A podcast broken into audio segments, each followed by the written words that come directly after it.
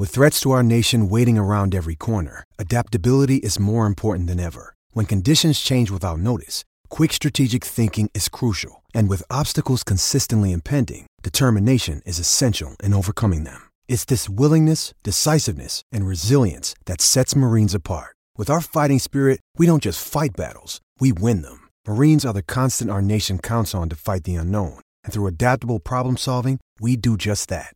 Learn more at marines.com.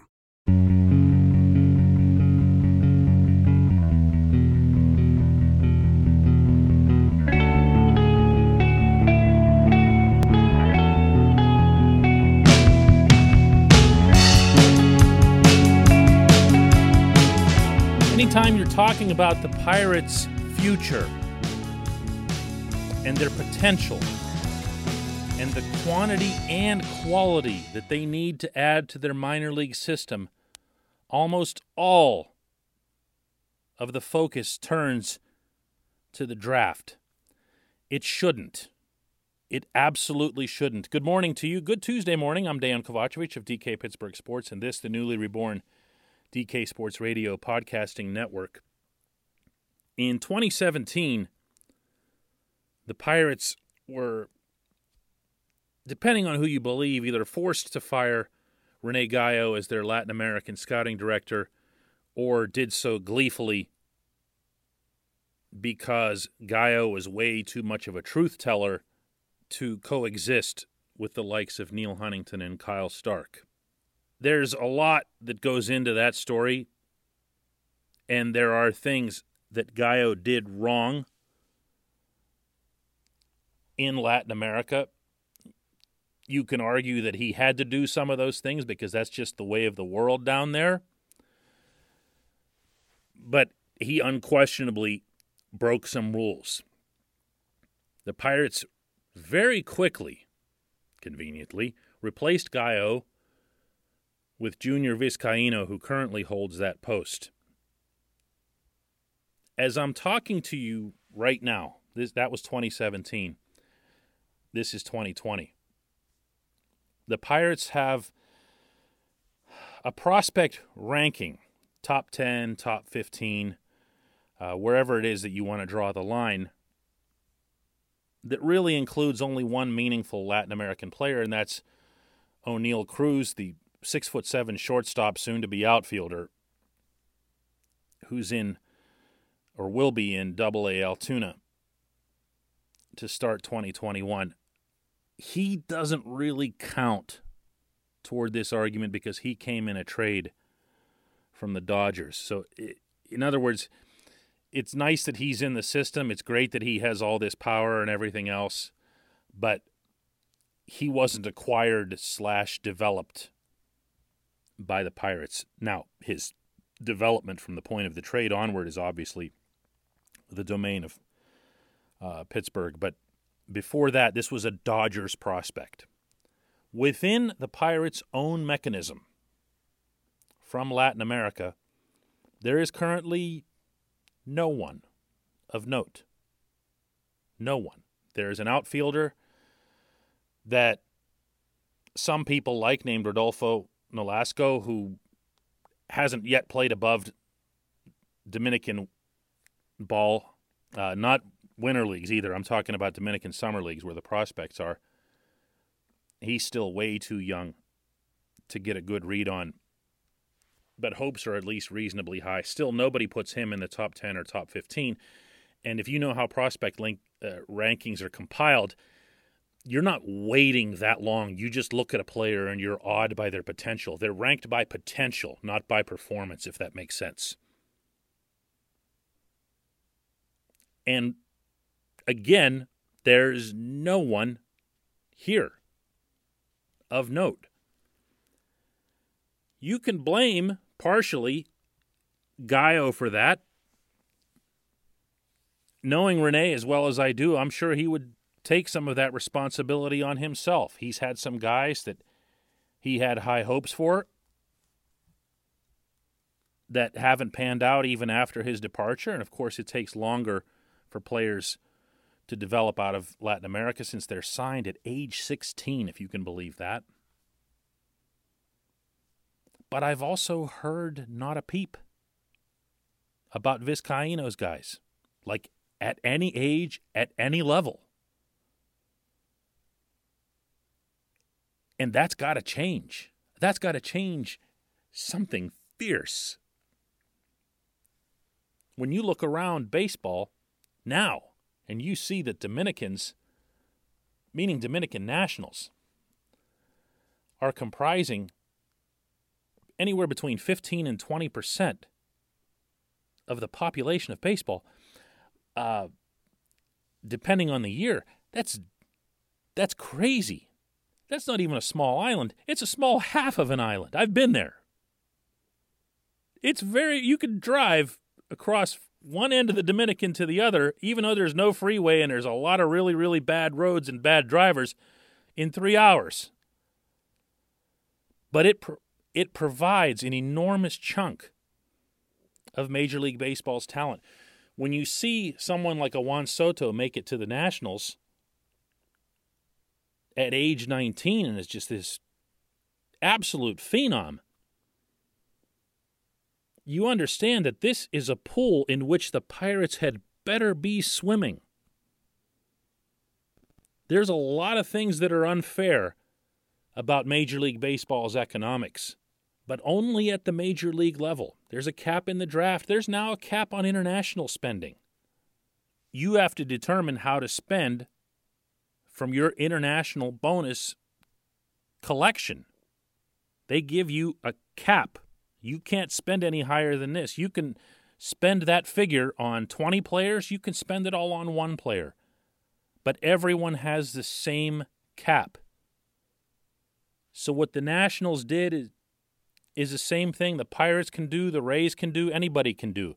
You just have to have the best scouts with the best eye and with the best relationships because now when everybody's dealing with pretty much the same cash, you're basically selling that prospect on your organization, on who you are, on what you can do for them in the long term.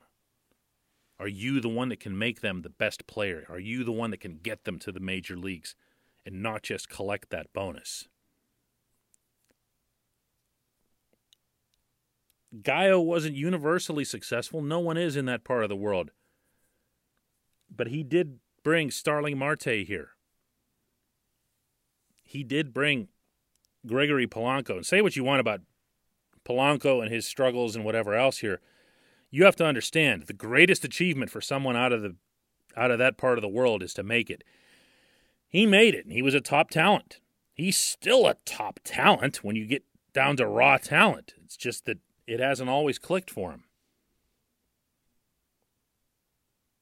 But those players are now gone, and that's a really, really big problem for this organization.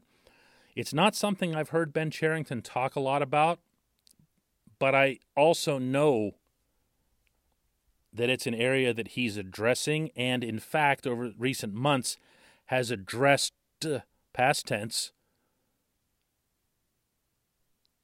directly by altering some personnel and some roles, including instructionally. It's not just about acquisition. It's also about how they're how they're taught and how they're evaluated while they're still in the Dominican or in Venezuela or wherever it is that they are in Latin America. Big, big deal. I know this is not the sexiest topic when it comes to this team or baseball or whatever. You got to trust me. This is just as important, if not more important, than, I don't know, whatever buzz thing I could bring up for 2021. Uh, this is where team like the Pirates has to be not just good, but really good. And they're nowhere near that right now. When we come back, just one question.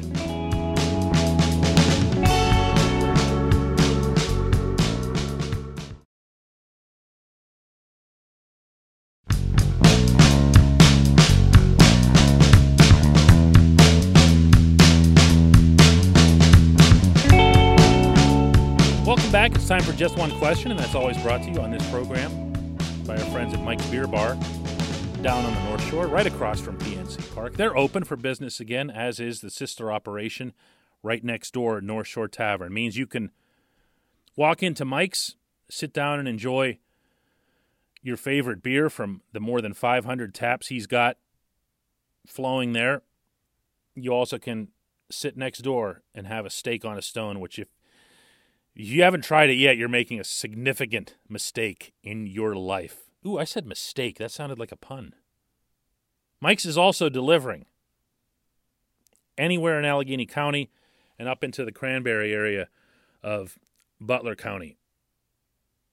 You can get your Mike's service by going online at mikesbeerbar.com slash beer hyphen menu or by calling 412 322 beer to order and pay. Person must be 21, ID required and present to receive delivery. mikesbeerbar.com. Today's just one question. I swear this is a coincidence being twinned up with the opening that I had, but it actually works out kind of nicely. It's from Clay, who asks Are Polanco's struggles a result of poor player development? Ooh. Well, obligatory clarification on a term inside the baseball world. The word development stops getting used once the player arrives in the majors. Fans won't agree with that. I might not agree with that at times or whatever if you're going by the strict definition of the term. But that's how baseball people see it. Development means what you do to get from rookie ball to AAA, and then from there to get from AAA to the majors, and that's it. Once you're in the majors, it's all about performance. Doesn't mean they're trying to, uh, you know, they're not trying to make you better. That's supposed to happen for everybody every day, even if you're a Hall of Fame veteran. You're supposed to be working on getting better. You're supposed to be learning new things, adapting to intricacies and changes in the game. But development, that term, applies to the minor leagues. So I'll start by trying to answer your question by looking at the baseball definition of development. Polanco in the Pirates system could do anything. Uh, not necessarily the slickest fielder, but you saw everything else. Clay, you remember his first month in the majors. Remember when he arrived? Remember the series down in Miami?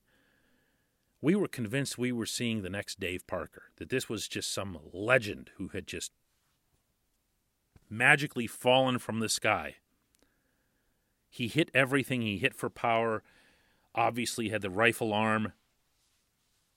Uh, big, strong, athletic. We were convinced we were seeing a superstar. No one saw that differently. There was a cynical voice at that time about Polanco, I didn't pick it up anywhere. I know I felt that way.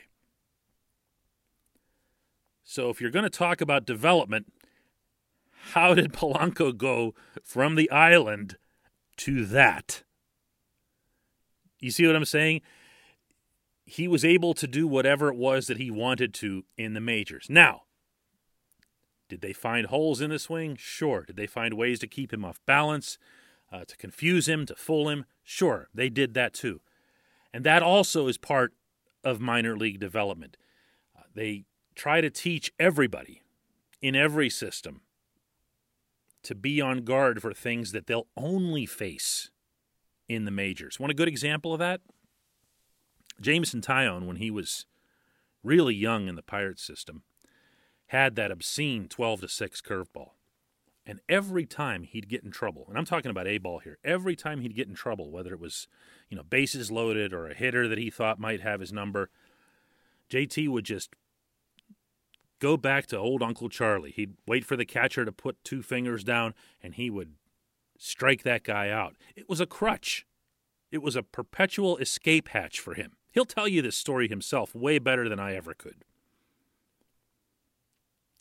So in his next year of development, he was told, no, you can't use that pitch anymore. I mean, you, you can't, I mean, occasionally, but not as a way to get out of situations. They wanted to see him focus on fastball command. They wanted to see him get out of tough spots by using other pitches because when he was going to get to the majors, He wasn't going to be able to just flip that one switch and throw curveballs and get people out. Hitters were going to adjust. If they know a curve is coming, it can be Bert Blyleven's curve and they're going to hit it. Polanco had holes, obviously, had holes that were never fully closed, just as obviously. But I'm more inclined to look at what's happened to him in the major leagues than I am in the minors. There have been times when he has felt frustrated. This was mostly with the previous managerial and coaching staff, where he felt disrespected. I'm not guessing at that. I know this. And he felt as if every mistake that he made, and he's made some doozies, was magnified more than that of his teammates. Starling Marte at times felt the same way, and anytime you're getting Latin American players feeling sensitive about that sort of thing, it starts leading to other issues. Excuse? No, but I'm trying to explain some stuff here. For someone of that talent, to use that word again, to produce one of the five greatest exit velocities in all of baseball off the bat in 2020 when he was an absolute disaster at the plate.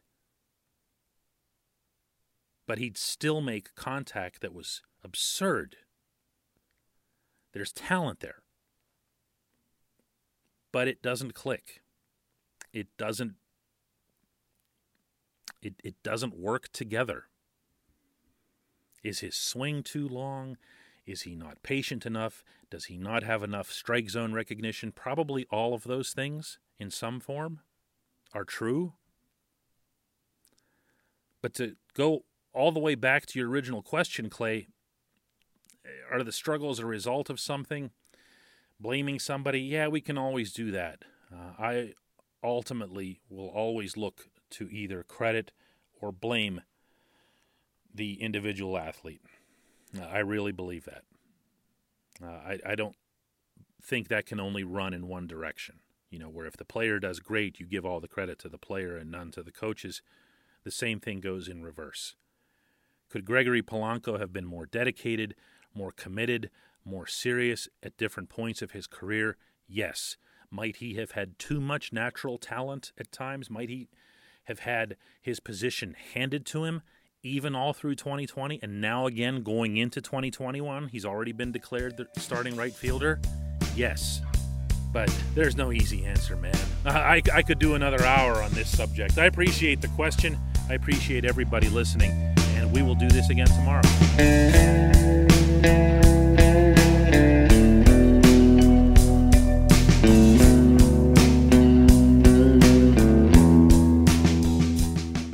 Point Park University, in the heart of downtown Pittsburgh, they understand there's no substitute for real world experience and career building connections. Their innovative curriculum engages students with distinctive experiential learning opportunities. Point Park's pioneering co op program empowers qualified students to work in full time, paid positions with their corporate partners while earning college credits. Visit pointpark.edu/slash works to learn more. Career ready. That's the point. Point Park University. Your front door, your car, your gym locker, your gun.